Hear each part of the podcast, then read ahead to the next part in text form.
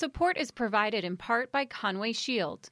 Those who answer the call and risk it all for the safety and well being of others deserve someone willing to give their all in return. Conway Shield is built on the shoulders of three service legacies. Customizing the nation's very best firefighting shields has expanded to providing the most effective technology, tools, and training for today's fire and law leaders. Learn more at conwayshield.com. Hello, I'm Jim McNamara, a Leadership Under Fire Human Performance Advisor and the author of LUF's Senior Man's Performance Journal. During the summer of 2022, several members of the LUF team formed a working group that endeavored to examine NIOSH reports which detail structural firefighting operations that resulted in the line of duty deaths of firefighters and fire officers. I was one of more than two dozen members of the LUF team who worked together to conduct a thorough review of NIOSH line of duty death reports. The LUF team submitted its findings to NIOSH via the CDC that summer in the form of a paper which succinctly highlights human factors deficiencies in line of duty death analysis and reporting. The paper is now being made public and will be available on the LUF website and disseminated electronically to those in the LUF network. I thought it would be valuable to host a conversation with two members of the team who were instrumental in leading and organizing the effort Jason Brezler, LUF's founder, and Jerry Smith, a member of the Baltimore City Fire Department and an LUF plank owner. It is my hope that my conversation with Jerry and Jason will not only provide important insight into the methodology used to generate the team's findings, but additionally, I hope that the conversation might also illuminate the path ahead for LUF and the greater American Fire Service with regards to improving the processes that the fire service relies upon to make sense of performance at fires which result in the catastrophic death and injury to firefighters and fire officers in the United States. Jerry and Jason, welcome. Hi, Jim. Hey, Jim. Gents, what was the impetus for this effort? And we'll begin with Jason. In recent years, several members of the LUF team have been working to evaluate methodologies used in a number of different organizations within the fire service to investigate line of duty deaths resulting from fire emergency operations. As a result of this work and, and, research, the team has identified a number of trends related to the national data set of narratives, findings, and, and recommendations from line of duty death fires. Additionally, perhaps even more significant, is that in 2021, there was a fire in Western Maryland that claimed the life of a career firefighter, Captain Josh Laird. In addition to a NIOSH investigation, there was a regional committee formed, uh, and that committee was tasked with conducting its own investigation into the fire and then formulating its own findings and subsequent recommendations through somewhat of a, a localized or, or regional lens. Members of that committee had reached out to LUF in hopes that we might come in and offer some insight into how human performance and human factors might have played a role. Or accurately, it afforded us an opportunity, those of us on the, the team, an opportunity to, to shed some some insight onto how members at that fire might have been impacted by stress in an operational uh, context. And given that we were looking at the national trends and, patterns specific to NIOSH reports, I know that we also offered a few cautionary tales based on some of the deficiencies and discrepancies that that we had seen. We were honored to contribute to that report in modest fashion. I think in many ways that report is is unique in that there's a chapter devoted and dedicated to human performance, which I think institutionally is is unique as it relates to these reports. Of course, little did we know at the time when contributing to that important effort that there would be a fire in Baltimore City that would claim the life the lives of three three firefighters. And similar to the, the effort in Frederick, once again, there was a, a, a committee formed of regional representatives from the, from the fire service, members of both the Baltimore City Fire Department and surrounding jurisdictions. You know, these individuals were, were tasked to formally investigate the fire identify contributing factors, and then provide a number of recommendations going forward. You know, once again, the team was honored to have the opportunity to come in and share some insight specific to how these individuals at this particular fire operating might have been impacted by operational stress. And, and these efforts to, to date were largely in, informal. Those of us on the team recognize that these were really significant uh, opportunities to contribute baseline level of knowledge and, and understanding in the American Fire Service, certainly here on the East Coast as it relates to human performance under stress.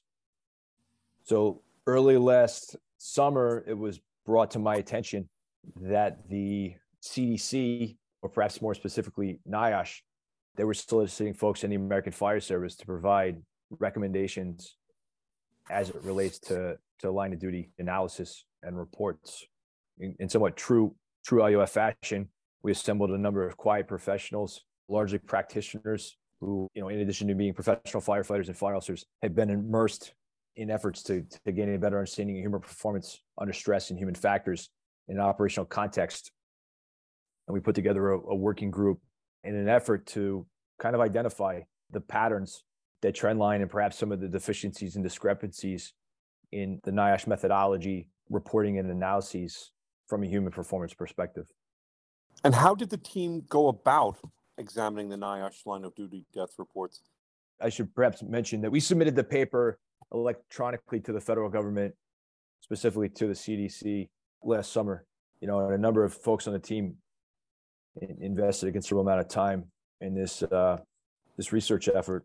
We largely waited to speak about it. I don't know if I would necessarily say I was optimistic, but I was rather hopeful that somebody within the CDC or, or NIOSH would reach out, reach out to one of us on the team it's at some point and hope to expand upon our paper and have a, a more detailed following conversation.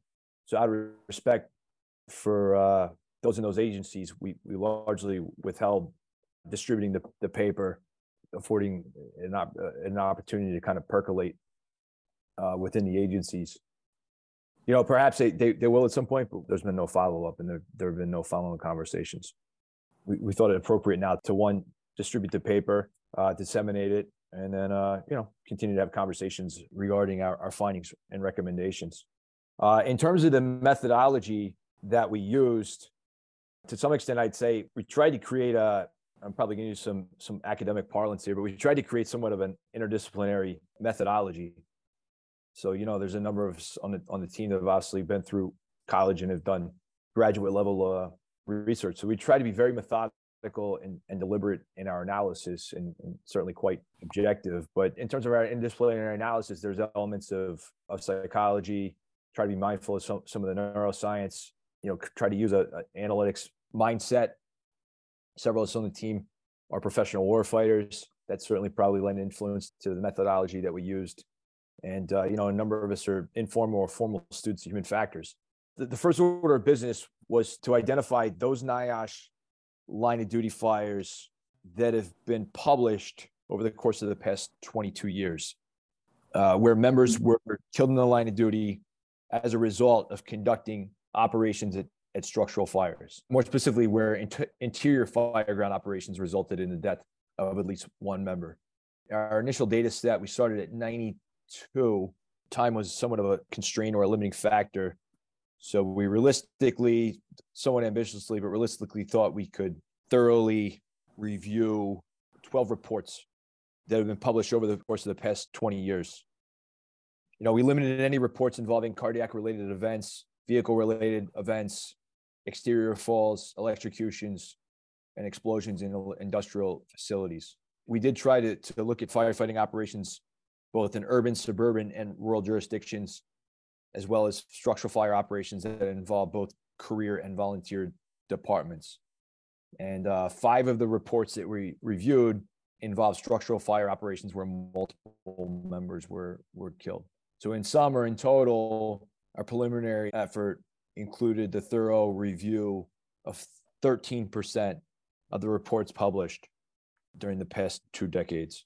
And so I think it's important to, to recognize from somewhat of a, a, statistical or probabilistic standpoint that we recognize that our findings cannot be extrapolated to every report, but yet our, our study and our, our research effort certainly reveals patterns and and to some extent gaps in the analysis uh, as it relates to, to human factors. So that that's largely uh, from the team leader's perspective. That was uh, that was the methodology that we that we employed. Each member of the team then was assigned the same human factors analytical framework to use. And Jerry's probably in the best position to uh, to speak to that framework. And then once everyone did a deep dive in, into their assigned reports, we then used the findings from their their human factors analytical analysis, the framework they each had, all of them being uniform, and we used that then to populate a, a matrix that we had created specific to the human factor.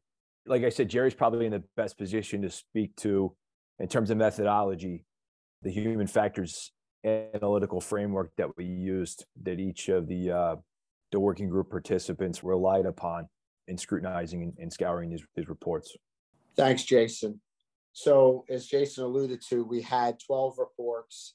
They varied in terms of career, volunteer. We even uh, included wilderness beyond just the normal private dwelling. Uh, we even had a high rise.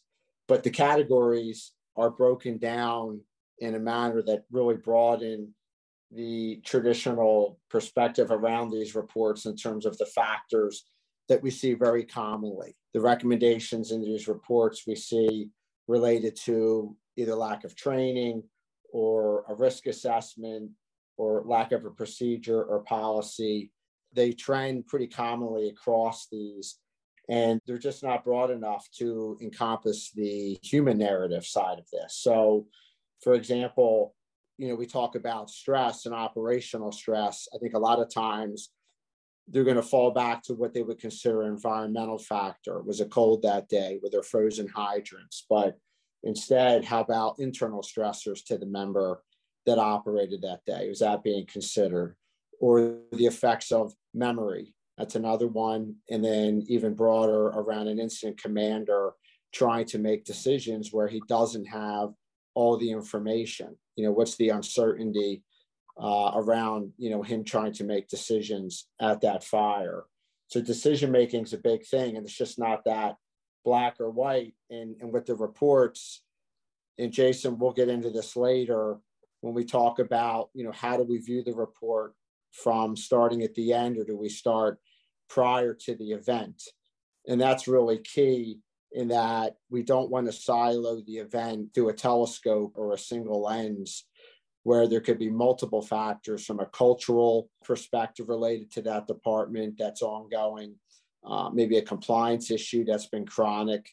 So there's bigger things that go to this narrative that we're trying to broaden than just around some of the traditional factors uh, that we hear. So situational awareness, that's something that we talk about and we see mentioned a lot in these reports in the context around situational awareness is typically tied to countering tunnel vision. Well, we know when we talk about stress, there's multiple factors or impacts on a member more than just tunnel vision. So it's good that they're, you know, starting that conversation, but it's it's just not going deep enough in getting to where we need to go. And self-awareness of the member. I think that's another big part of it. So the situational awareness to the situation, but but what's the member self-awareness to themselves in terms of the duration of them working, their gear, their position, how long they how long they've been working, what position in a basement, above grade, above the fire, etc. So a lot of these little things really do matter.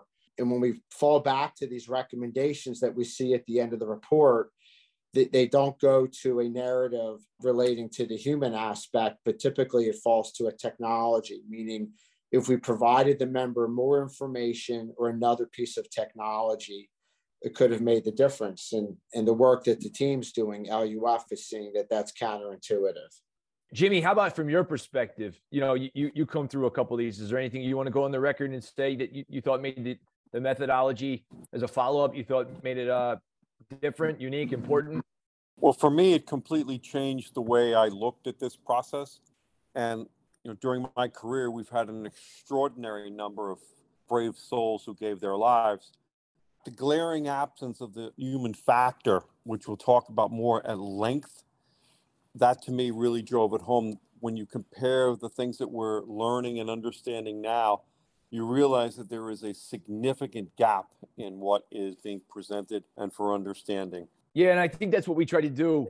We try to uh, objectively address that gap uh, that we've really come to recognize and certainly appreciate even more in recent years. But we try to address that gap in terms of the methodology, like the framework that each guy relied upon. You know, if you look at those reports, there's a tremendous amount of attention given to building behavior or fire behavior, certainly even more so in, in recent years. And it, intuitively, our sense was there wasn't much attention given to the human factor, which arguably is the principal element. And then I, I think that we we really try to be objective in designing a, a methodology inclusive of an analysis worksheet and subsequent matrix that would allow us to emo- or, uh, objectively determine to the extent to which attention was given to the human factor.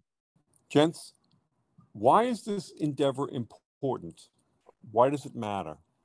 Without question, these line of duty death reports are historically and consistently at the cornerstone of our na- nation's effort to learn from firefighter fatalities and to strive to prevent similar outcomes in, the future. And I think it's it's fair to say that these these reports are a significant mechanism for learning, per, perhaps the most influential catalyst for, for change that exists in the American Fire Service. There's a thought exercise that I commonly subject folks to when traveling and, and speaking about leadership, or perhaps more specifically, human performance at, at fires and emergencies.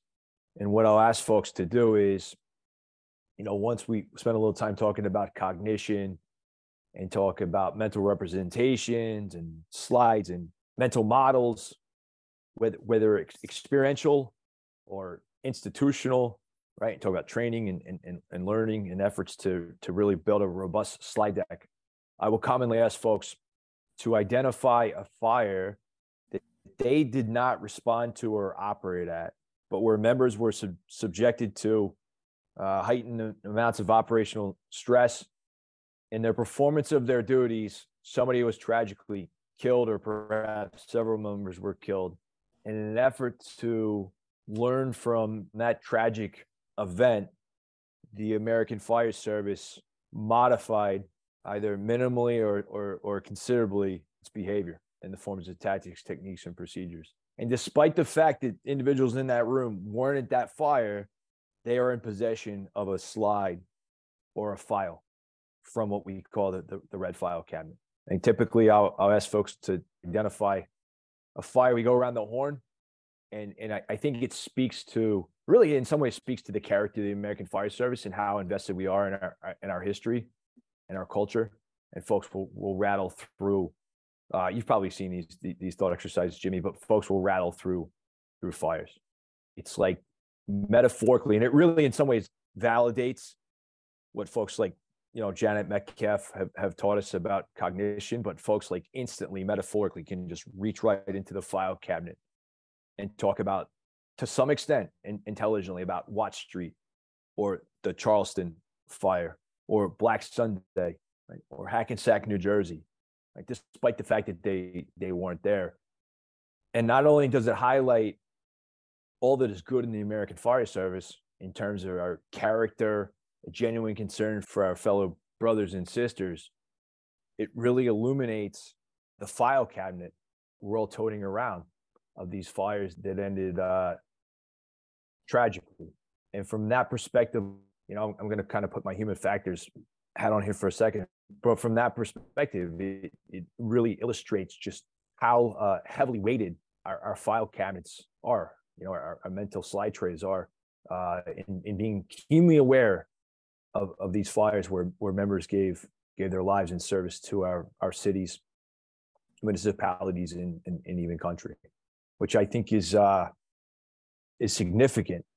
The question then becomes, given the immense influence that these reports, arguably narratives, have on how we think about what we do at fires and emergencies as it relates to risk profile, tactics, techniques, procedures, philosophies of command, you, you name it.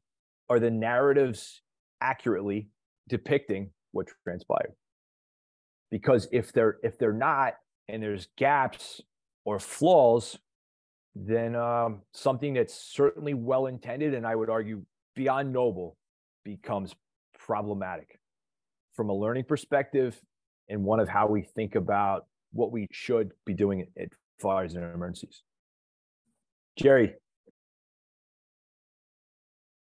I echo your sentiments, Jason, regarding there are very few things in terms of documents that go across the fire service that have such an impact. You know, a fatal fire report. And, you know, we're also seeing the trend with these UL studies. I mean, those are probably the two top things that we're seeing that, you know, transverse every fire department, regardless of a policy, procedure, whatever, all of this hits home. But on a on a personal note, you know, and, and personally to what happened to us here in Baltimore, you know, I always think back to the to the moral imperative. It's the morally the right thing to do, and it's what's owed to those people that gave everything. It's the least that we can do to try to share their story, but also for those that were there that survived that day and that that move on and continue with their career. Uh, I think it's just vitally important in terms of that. You know, I think about the why, I, I had the opportunity to be around an FDY member recently, and, and he was uh, he's a senior man, and he teaches the generation now today of firefighters, where, where we're just in a time and place where the why is so critical. It's just it just can't be a declarative statement anymore of you don't do this, you don't do that, or you do it this way. We have to dive down deeper uh, to generate you know a student and and to create a learning and a desire you know to have a better understanding particularly around decision making and then how when it comes into stress. And they both are you know overlapping with each other. So the why to me is, is super critical. And again going back to that personal note you know for our, our loved ones and, and those that we lost this to me is there's no better way to make sure they're not forgotten, to, to carry on, and to just make our people better. I mean, that, that's really for me at the end of the day, we can be better, we can do better. And this is one way we can do that. Yeah. Well said, Jay. Let's unpack the team's key human factors findings and subsequent recommendations. One, the fallibility of human memory is disregarded. Jerry, do you want to take this?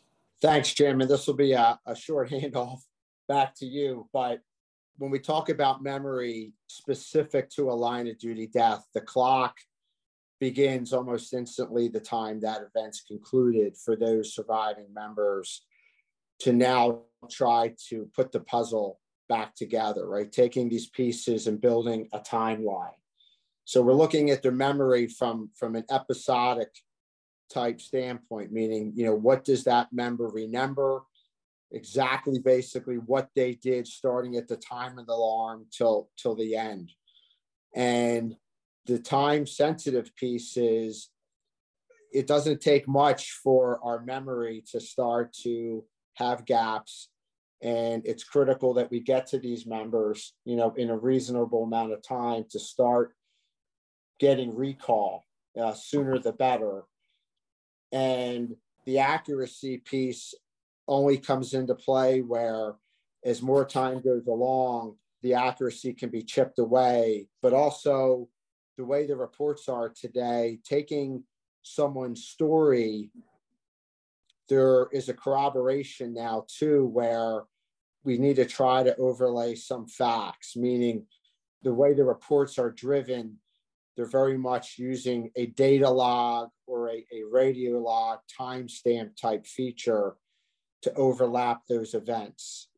And as you're going to elaborate here in a second, Jim, with your study with Columbia University, when memory is under duress, extreme duress, operational stress, particularly at a Mayday, where a member may know a member that's trapped, things just get heightened to a level where that memory, you know, can be subject uh, to question, you know, in certain at certain stages. So, Jerry, in New York, we began a project with Dr. Janet Metcalfe. It was our first foray into the understanding of human performance under stress, where we took the recall data from real firefighters in real situations of, of real consequence. And the, the paper was extraordinary because of the impacts. We did not expect to see this.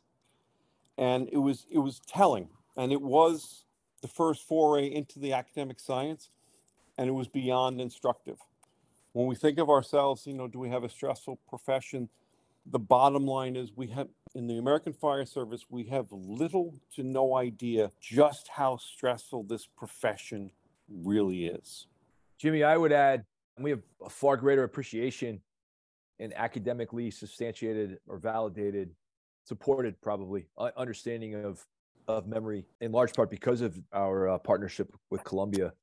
But we both know of of individuals who operated at a line of duty fire or line of duty fire, sometimes in excess of 10 to 15 years, where they wake up several years later, one one yep. day after a, a good night's sleep, and their their recollection changes. You know, my question always always been, does the report get amended? You know, perhaps in recent years, because of the proliferation of video and certainly fireground audio, which are two tremendous tools in, in terms of being able to make sense of what happened at a at a fire whether the outcome is favorable or, or whether it's truly catastrophic, you know, that I think in some ways is a tremendous tool for the investigators. But let's face it, a large part of the uh, narrative is predicated on human recollection, which the margin of error is so extraordinary. It kind of begs the question should there be a, a margin of error mm-hmm. assigned to each of these reports, given what we know, one, about extraordinary amount of influence that they have on thinking, but a lot of these reports historically have been viewed as gospel.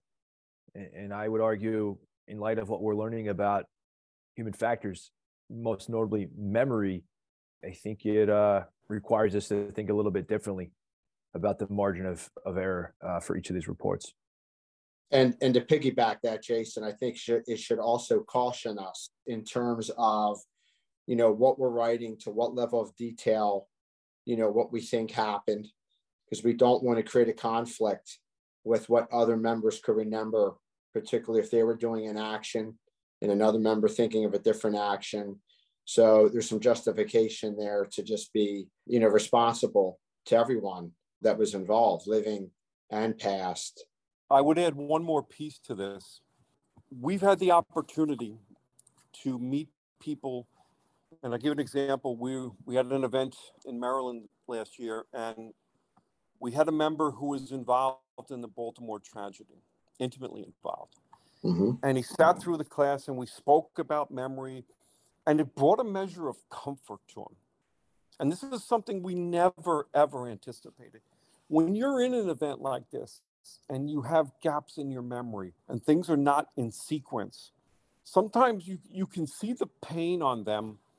It's not that you're deficient, it's not that you let down your buddy, it's that you were significantly impacted by operational stress, and it may take you and your brain quite a while to put this back together. It helps them to understand how human they really are. And that human element, you know, our people, again, they do the extraordinary every day, but at their core, they're human beings. Gents, finding number two the impacts of operational stress on human performance are largely missing from NIOSH analysis. Jerry? So I remember hearing Jason uh, give a talk regarding stress and operational stress specifically, and he would ask a question about what members, when that uh, alarm sounds, who are the first people that are under the most stress? Because it, it's obvious everyone getting on the truck responding is going to be under some level of stress, there's no doubt. But he was highlighting the incident commander and the driver. If you think about the responsibility of that commander, thinking about what he's going to be arriving to, what he has to take command of, how he's going to organize it, and the same for the driver.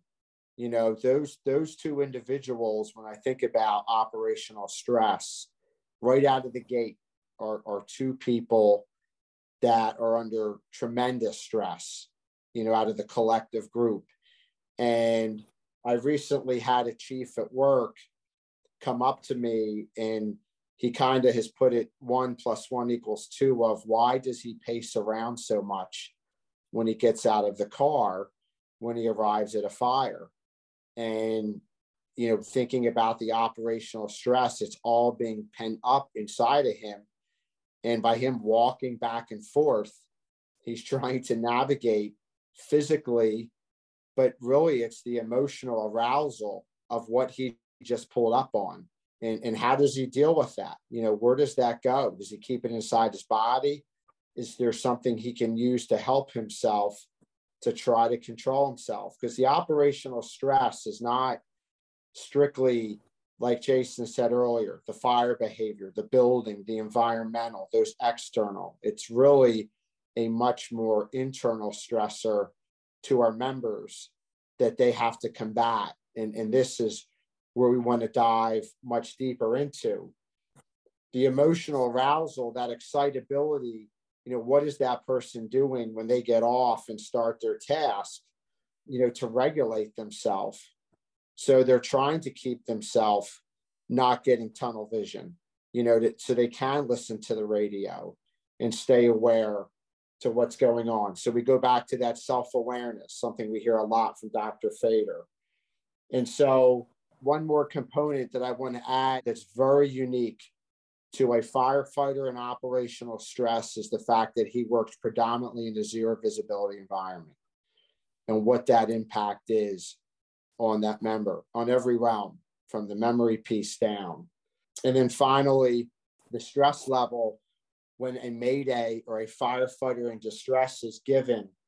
You know, I don't really care how well seasoned you are how good you think you are psychologically um, you're going to be rocked. I mean there's going to be a shock an immediate shock that's going to start driving that heart rate up. It's emotional. And when you think about god forbid that's someone from your company someone you know it's it's inordinate. These are all things we have to navigate and is a, is a big void or gap right now in the reports of where does stress impact us on our decision making and the actions you know that we're doing collectively individually uh, and so forth. And jerry if i can take it from there you talked about the the two most stressed individuals. In the spring of 2017 we've been wearing a whoop which is the rolls royce of biometric devices. So we have data from all these positions. It's one thing to say we we think these people are stressed.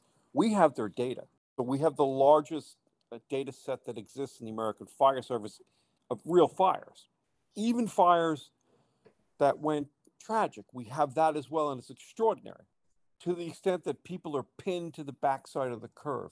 And the second piece you mentioned about you know the spatial element and not losing your, your you know not being able to see as human beings our primary data input is our vision we're one of the few high speed professions that operate in the dark right? And the question that we ask, and our second project deals with this now, is what happens? How does the brain interpret the loss of its primary data input, which is visual? And secondary, what happens when you're wearing all of this gear the way you're instructed? What other sensory inputs are being provided to the brain in a stress situation? We put people in, in search situations where they're blacked out and test them and it's extraordinary. That pro- that paper is about to be executed now with Dr. Andy Morgan. Again, this is the first time people are looking this and quantifying this, all in the hopes of better understanding how we perform, and more importantly, what was happening in the moments when these tragic fires occurred. Okay, moving on to finding number three. Analysis begins with the receipt of the alarm. Jason? Sure. So the team's findings were that the an overwhelming majority of the NIOSH line of duty reports revealed that the starting point for their analysis largely began at the receipt of the alarm. You know, there, there's a mantra in the in the fire service: size up starts at, at the receipt of the alarm. And perhaps from a tactical perspective, that's accurate. Particularly if you're coming off another box, right? You're transitioning to the next run, the next box, and your uh, your your size up process starts again. From a human factors perspective, I think this is a shortfall. in the reporting and, and certainly in the analysis. The, the more that we learn about the brain, I, I guess from somewhat of a kind of a neurological perspective, your experience carry a great amount of weight in how you think about your operational environment. I mean, right, this is why training is so important, right? Because in, in many ways, we're trying to replicate or provide folks with mental models, particularly in instances where they have no real world experiential models. But kind of look at this from the perspective of uh, of an athlete and a warfighter as it relates to the deficiency that is or the potential uh, ramifications of, of starting the analysis at the receipt of the alarm. Today is uh, Monday, April 3rd. San Diego State Aztecs are going to go up against Coach Dan Hurley's UConn Huskies tonight and play for the national championship in, in basketball.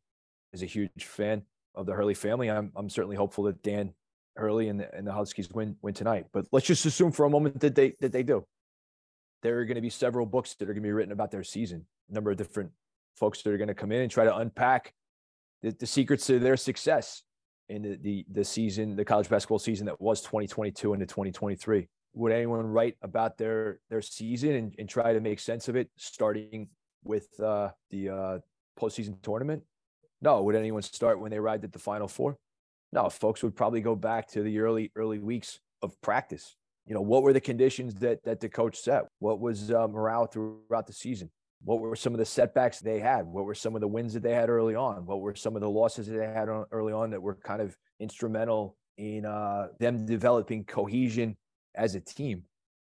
And you know, it would be unrealistic for the investigators who we can't say it enough how challenging it is to make sense of these types of, of events.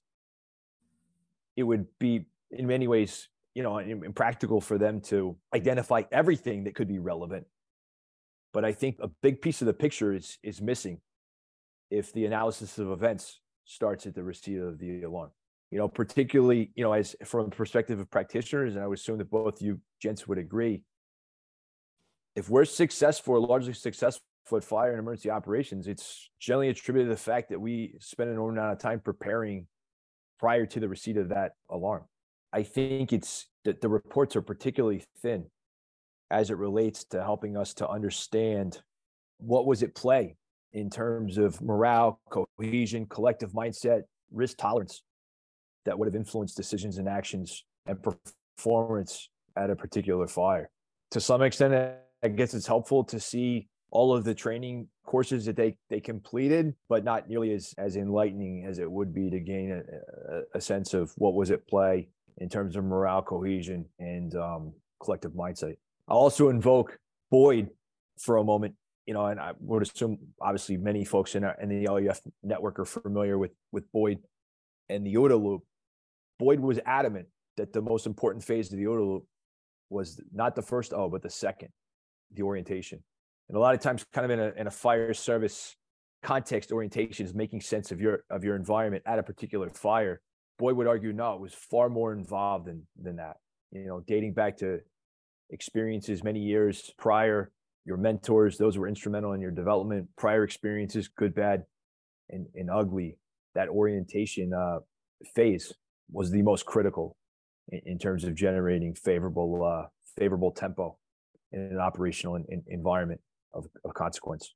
I think that the uh, the starting point largely being the receipt of the alarm, or at perhaps at, at most being the start of that particular tour or shift where those members came on duty. I think there's some some significant color that's uh, missing that would have been incredibly important from a human factors perspective. Jumping to finding number four performance narratives and causality fail to distinguish between inexperience, insufficient training, or uniquely complex predicament. Jason? Yeah, I think this particular finding builds off the previous finding, where the analysis starts with the receipt of the alarm or perhaps the start of that particular tour or shift. And I had a conversation with a gentleman a few years ago. He works for a hedge fund. I met I met him through through Fader, which instantly means that he was an interesting individual and hyper hyper competitive. We're out one day having lunch. Very very intelligent individual, very cerebral, and extraordinarily analytical. this particular gentleman had a PhD in mathematics or econ from UVA, like you know, intellectual heavyweight. So we're at lunch and he's he's probing me with questions about the FDNY, and he, he's a New York City resident. And he said, "Let me let me ask you a question." He said, "My understanding is a civilian is like loosely, there's one or two firefighters each year in the city of New York, who are killed in the line of duty." I said, um, "Yeah, g- generally. I mean, there there'll be years where we'll have several, and there'll be sometimes we'll have a run where we'll go a couple years w- without any operational line of duty deaths." He said, "Let me let me ask you this: If we were to break down the, the line of duty deaths categorically, three separate categories. The first being an instance where the firefighters were proficient, competent, prepared. They were just overmatched by the, this particular fire. The next category being an instance where folks weren't prepared or weren't as competent or weren't as well trained for this particular scenario as they probably could have been or should have been. And he said category number three, just random luck or, or chance.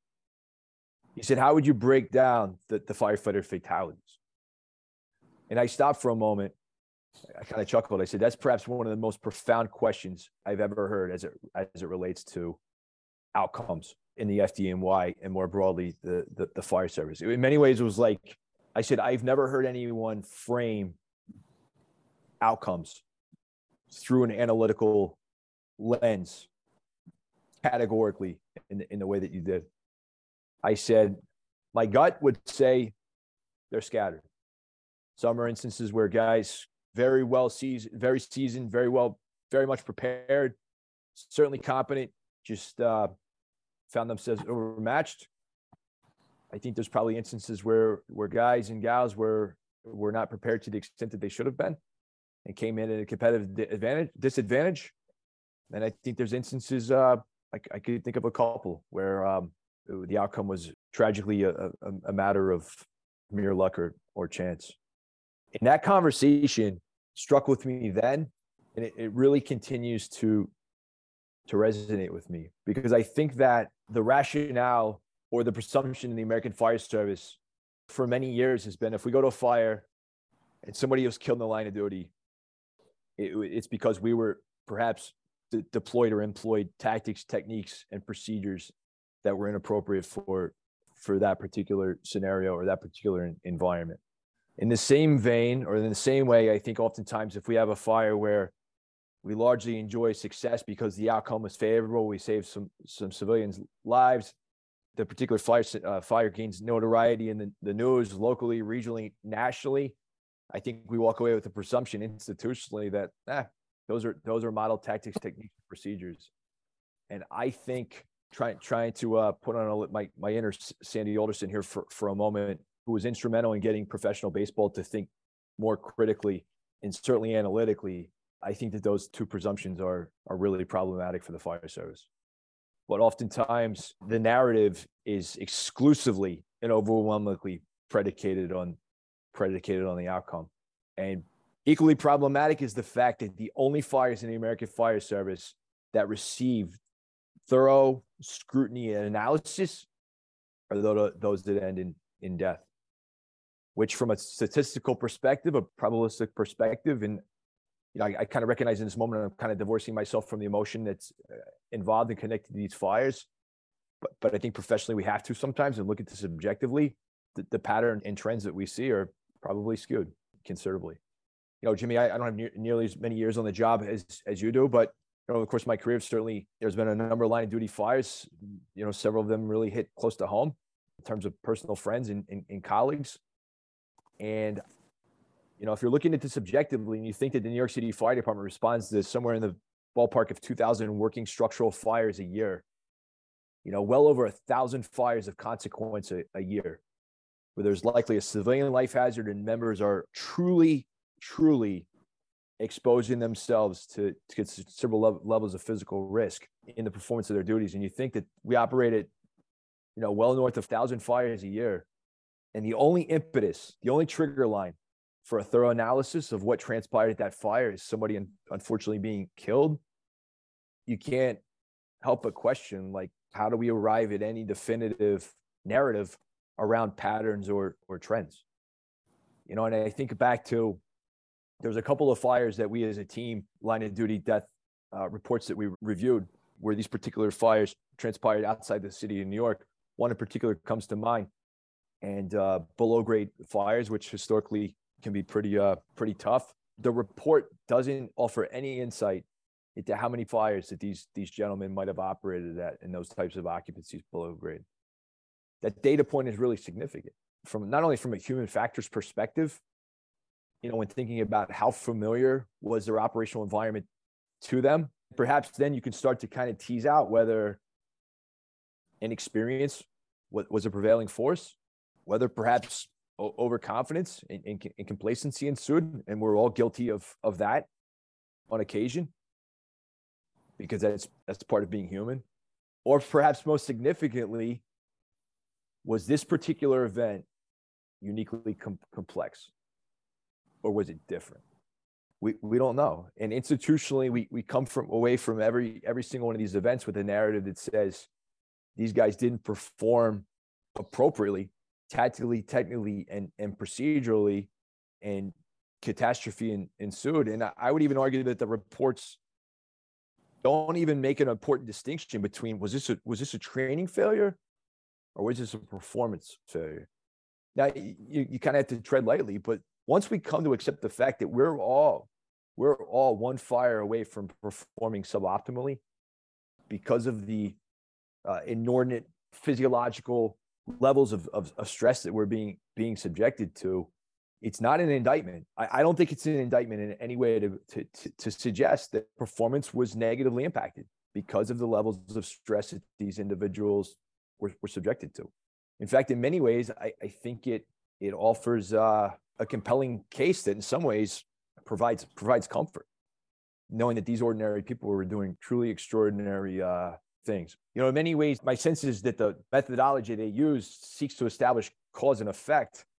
I don't know how you could truly uh, establish definitively a, uh, a work to establish any sort of meaningful cause and cause and effect if you aren't able to unpack whether this was an inexperienced member versus uh, a very seasoned member, or perhaps instances where this was just a uniquely different event environmentally. What do you think, Jim? Before being part of LUF, we didn't think like this this has been a broadening experience to think more differently about these events. And now that we're gaining a, a more broad perspective, right, we'll come to, to better understand what this endeavor is about and what this project specifically aims to do. Yeah, and I think you make it you make an important point, Jim. I think we have to be really clear that we have more questions than answers, easily and we're just beginning to scratch the surface. And I say that with, you know, in an effort to, to kind of convey the, the team's humility. But I think much of the fire service is left to believe that we know why firefighters die. And I would argue, it sound like a contrarian here, but I, I would argue that at this point in time, collectively, at best in the American Fire Service, I would include the FDNY, that we know how firefighters die, but we don't know why they die. You know, sometimes in the course of travel, folks will invoke the NIOSH five. They'll speak to the, the fact that there's five factors that are commonly present at fires that ended in, in death or serious injury to, to members.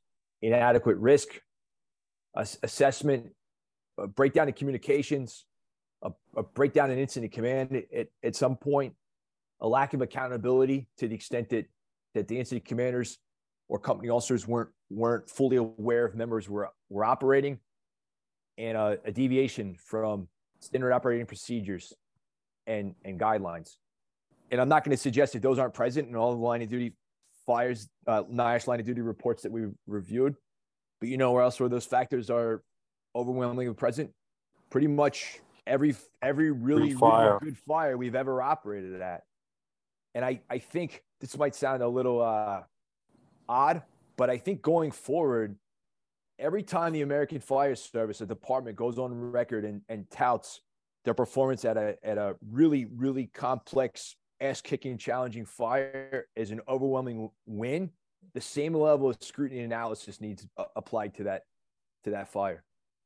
And I think I could be wrong here, my my hypothesis is that, or our team's hypothesis is that if you if you work left to right as opposed to right to left, and you don't know how the story ends, even those mo- some of the most seasoned, intuitive leaders that we have in the American Fire Service would, would be challenged to predict Vegas odds, which fire ends favorably and which fire ends in catastrophic death. I, I don't think we can really define what equated to to death and serious injury until we start to kind of tease out or identify the extent to which the, these same factors, breakdown in communications, uh, lack of accountability at some point, deviation from from SOP, like we're we're quick to attribute and, establish causality. You know, that's my sense that NIOSH is quick to establish causality as it relates to those factors. But I mean, Jimmy, you've been around you know many more years than me but i think back to some really good fires where i've been to where ordinary guys did extraordinary things under under pressure and we reap the benefits of folks deviating. And there was a breakdown in communication because auditory exclusion is pervasive under those levels of stress. And no one fortunately the outcome was favorable. Civilians lives were saved. No one was was, was seriously injured or critically injured or, or, or killed. But like we, we wouldn't walk away from that event and, and, and hang our hat on the fact that like, hey, guys won medals, civilians live to tell the tale despite great odds. And um, be, because of the, the, the heroism of our members, and we attribute our success under pressure to the fact that guys flagrantly uh, violated SOPs, or that there was a breakdown in communication. So I think we have to be really, really then cautious to hang our hat on the, on the causality that says, well, this is why this is why this fire, you know. But once again, it goes back to more more questions than answers at this point. But I really think that the starting point going forward has to be that every every good fire of consequence, whether it ends arguably in a in a win for the fire department in terms of how we message the public, or whether it ends in in in, the worst of fashions where we lose a, a brother sister firefighter, we got to apply the same the same level of na- analysis and, and scrutiny. Objectively, I, I, I try to think about like uh, somebody like an Alderson or this gentleman with the with the PhD from UVA. I think they would quickly question how how do you know what you do poorly or what equates to loss if you aren't able uh, exerting the same effort trying to make sense of what equates to arguably wins wins or victories. Well said. Chance, let's move on to um, finding number five. Outcome bias trivializes fireground uncertainty and dramatically alters the risk profile narrative. Jason, you want to take this? Yeah, sure. In many ways, our, our finding that the contended outcome bias trivialized fireground uncertainty and, and alters the risk profile narrative in many ways builds off the the discrepancy or or results that this particular discrepancy results from the fact, you know, as, as an industry, only thoroughly scrutinizing those fires that end in, in tragedy and, and death. And I think we talked earlier about how we're cognitively hardwired to think about risk at fires and, and emergencies. If somebody walks into a room in the American Fire Service and they communicate to the group that they're gonna they're gonna do a case study, instantly we would be willing to wager that case study that they're gonna the fire they're gonna revisit ends in tragedy. In tragedy, um, unless this individual or a few individuals have gone to great lengths to build a case study that ends in, you know, ar- arguably uh, glory, right? Or certainly in an outcome that, that was favorable to the extent that no one was seriously injured or or killed. So, you know, even the word case study is overwhelmingly correlated to tragedy. And the moment, uh, the moment you walk into a training room or the files kitchen, somebody starts to talk about a line of line of duty death. We're we're all conditioned and institutionally hardwired to reach into the, the you know I said the PhD from from UVA had three categorical buckets, right? The mere chance and, and luck, the one where guys and gals were just overmatched, or the one that where folks were uh, largely un, unprepared or poorly trained for the moment that was. I think overwhelmingly we're, we're institutionalized to reach into the into the categorical bucket that says, "Hey, these guys and gals were unprepared for the moment that was, or the chief, you know, displayed a, a willingness to accept an unnecessary level of, of risk given the results, or that the tactics, techniques, or procedures were, were just inappropriately. And I think cognitively, we're all guilty of, of, of like instantly indicting individuals that were there. And you got to remember where our starting point is. Our starting point is we know how the story ends. These are guys and gals that got up and went to work that day. You know, in the back of their mind, we're all kind of aware of the fact that we could go to work and get on a rig for the last time. But most of us are not riding around with, with that the, the forefront of our thinking because that would just be a lot of things. It would be weird, but it would also be entirely counter counterproductive. I would argue from a, from an analytical perspective, you're already at a at a huge advantage knowing how this the story ends. Far greater than anybody that responded to that particular fire emergency. Because if the story, if they knew ultimately how the story ends, guess what they would have done? To some extent, they would have, they would have course corrected.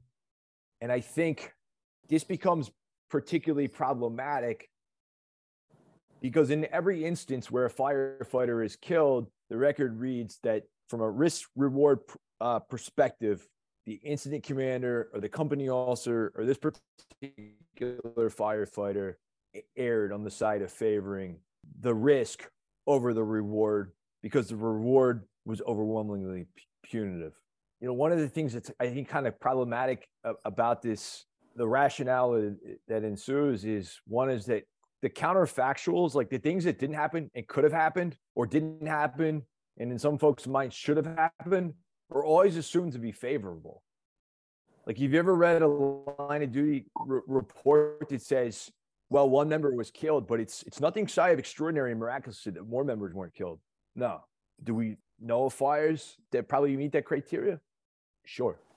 You know, but the narrative is always one of one of if this member went above without the protection of a line and he had come down prior, that he would have enjoyed an overwhelmingly favorable outcome. Perhaps we don't know that with, with, with certainty. That presumptive narrative, you know, from a kind of an analytical, objective perspective, is is is really problematic. And perhaps the, the most glaring deficiency of all is the fact that uncertainty it's not even in in the lexicon of a vocabulary that that's connected to these these reports how many of us how many times right and those those in in our in our uh, larger network have been to fires where you pull up and it could be just a two story 20 by 40 private dwelling and on arrival you have no idea where it is and it's banked down the street. Just working arduously to identify where the main body of fire is is is nothing shy of of challenging. God forbid at that particular fire a member loses his his life everyone who's who participates in the investigation the analysis instantly or in many instances has a piece of information critical piece of information that no one at that particular fire fire did. And the brain hates uncertainty right? We know that because folks like Metcalfe and morgan and huberman and klein right, and kahneman they've been drilling this into our understanding of performance and factors for years now. And we're finally starting to really get it. And because the brain hates uncertainty in any instance where we can, we, we try to compensate. Whether it's uh, accurate or not, we try to fill those those gaps and, and, and voids. And I think, you know, we look at these fires and you read these reports and we're all guilty of it. You sit down, you read it. It's a very, it's, it's a very sterile, sterilized version of, of, of what transpired. And what I mean by sterilized isn't that it's, it's lacking detail, but uh, it lacks emotion. Like you read these reports and you're like, I kind of get it. Like those guys go left, and you're you're already intuitively like, all right, they're starting to go above. If I'm I'm there, maybe I'm going to slow down, right? So you're you're already kind of hedging hedging against because you're, you're you're equipped with the fact that you know where this intuitively you know how this ends. You're already a competitive advantage. That bias, right, that we're all highly susceptible to, kind of colors and, and, shades much of the uh, much of the narrative. So, Jason, you talked about having all the information at the end versus you know you trying to put yourself in the shoes of those members arriving and, and having that very little limited but also time compressed uh, element right? So you know you, you have to try to put yourself back to where they are with the gun to the head of what you you know at the pace and what they're trying to overcome and and that's ultimately where the narrative becomes you know human and the empathy and the compassion for all the players and and for everything that happened. And yes there are mistakes but we have to put some put a lens around that that's humanizing what that person was trying to deal with what they were trying to figure out at that time. And the the sterile part you know i echo that in that it, it's it's very procedural and doctoral and like matter of a fact and it doesn't highlight you know some of the things like you mentioned.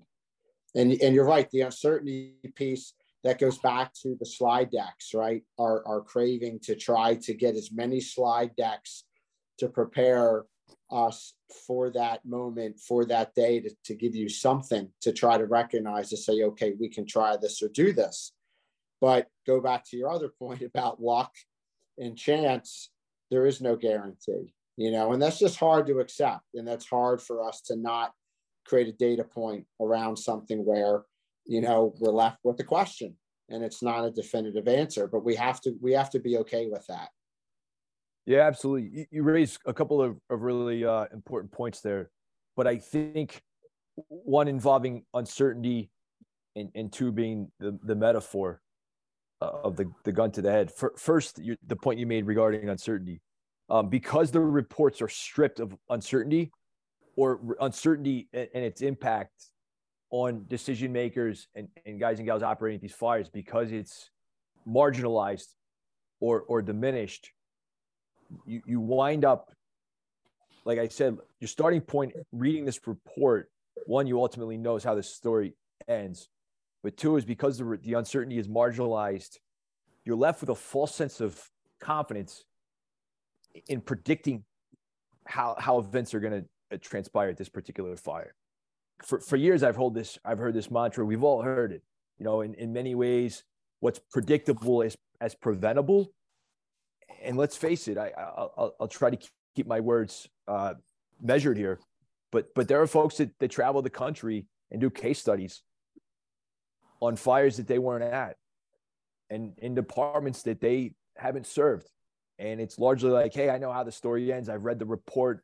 I talked to a few guys, and I'm going to take you on this on this journey, and we're going to change the, the the course of of events tactically or procedurally or perhaps perhaps with a, a, a, different model of, of command and control. And I, I, think one is it's it's certainly at best questionable for, from an ethics perspective, and I'm, I'm trying to I'm trying to tread lightly there, but from a kind of from an analytical, objective, whatever academic perspective, it's really problematic, and it does a real it does a real disservice to those guys and gals that were that were there. That things that we take for granted now were, were not things that they that they knew in, in that moment at best they were they were making uh, educated educated guesses with limited imperfect imperfect and incomplete information. And perhaps most importantly the image of the gun to the head as dramatic as that sounds there's some merit to that. Because we know now when you look at the data sets where these guys and gals were on on the performance curve at these types of fires without question key regions of their brain were offline and the very regions of the brain that were offline were the re, uh, the regions that allow us to to make higher level decisions in very methodical and deliberate uh, fashion. These folks were making very very difficult decisions, critical decisions that involve life and and property with an increasingly primitive version of the human brain. You know, just the fact that you're sitting in a room reading the report, trying to make sense of this you're enjoying a, a luxury physiologically, biologically, and cognitively that they that they didn't enjoy. I, I, would add like put the gun to the head, prefrontal cortex goes offline. All right, that's not enough. Uh, a hot blow dryer to the neck. Now, you know, pl- play the subject matter expert that that can rewrite history. I, am not suggesting. Just want to be clear. I, I'm not suggesting that we don't learn from these fires, and I'm not suggesting that we don't rigorously scrutinize the, these fires. I, I think that institutionally we're, we're at risk, and you, you, see it. Like a lot of the, the models that the American Fire Service has created in recent years to, to perhaps minimize risk while increasing the likelihood that we're gonna we're gonna enjoy the enjoy the rewards. The, the a lot of these decision making models, which I'm not n- mention any of them by name, but they require a level of understanding and uh, of environmental situational understanding that the guy standing in front of the building or the chief down the block in his command car, the guy who's on the floor floor above, the guys looking for the main body of fire, they didn't enjoy. So I, I think uh, there's definitely some some glaring deficiencies and, discrepancies as it relates to the, the, the subsequent risk profile narrative and the fact that uncertainty is you really struggle to even find it in, in these uh, these reports. And then when you sit down and have you know meaningful conversations with the guys and gals that were at these types of fires, you, you, you quickly gain an appreciation appreciation of for the extent to which uh, uncertainty was impacting them. Well said, gentlemen. No, I think uh, I think you nailed that. I don't think there's any more to add to that. That was well done. Gents, as we wrap it up, the road ahead for the LUF team on this front. Jason? Yeah, we, we have a, a lot more to do. There's a few things that we think we know. There's far more things that we, we know that we don't know. And then there's the element of what we don't know yet that we that we don't know.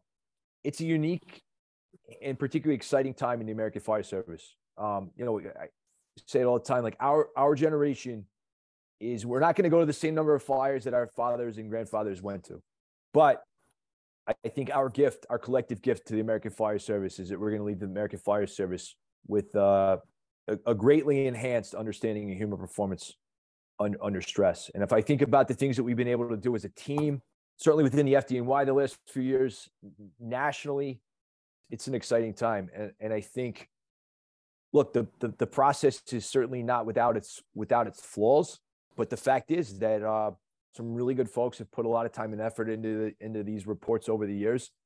And, and given what we're learning and what we've learned and are continuing to learn about human performance and human human factors, we we have a, a, a significant opportunity to build off of the foundation that they've that they've given us. One of the advantages that we have is the character and the culture within the American Fire Service as it relates to never forgetting those who operated at fires and, and gave their lives in, in the performance of their duties is, is truly, truly special. I would argue it, it, it exceeds even that of the military when it comes to truly memorializing the, the, lives of American firefighters and fire officers who, who gave their lives. You know, the fact that we have an opportunity as a team, as a network, as a nation to to continue to improve these these processes, all in interest of of of continuing to get better, you know, and increasing the likelihood that at our moments of uh, moments of truth that we're going to perform optimally in an effort to uphold the, the, the values of the American Fire Service. Pretty exciting. Well said. Jerry, would you like to add something? Yeah, I echo uh, Jason's sentiment as well for you know why we're doing this and to uh, i like the word that you used earlier too jim just to broaden the conversation i think that's just so important and uh, it'll take time you know this this isn't going to happen uh, quickly and the more as well that we can get on board with this endeavor too it'll be more beneficial long term but definitely grateful uh, for today. Grateful to be able to contribute. So thank you, Jim. Thank you, Jason. So for me, you know, for, for an older fireman, you know, I started the job in blue jeans and you know, to see where we've come, you know, to have the, the, the honor of working with this team and to do the things that we're doing were inconceivable when I was a young fireman. And uh, you know, it's a testament to the quality of the people on the team that we're going to contribute to improving this noble profession and not just to improve the line of duty fire reports, but to improve the, the capability sets of those who are willing to risk themselves for people they've never met. There is simply no greater cause, no greater purpose. And if we can play a role in that, it is the honor of a lifetime.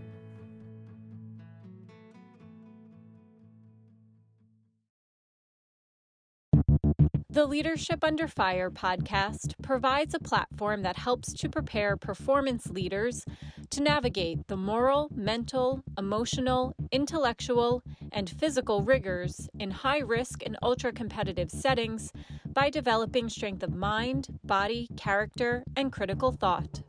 For more on this, visit leadershipunderfire.com.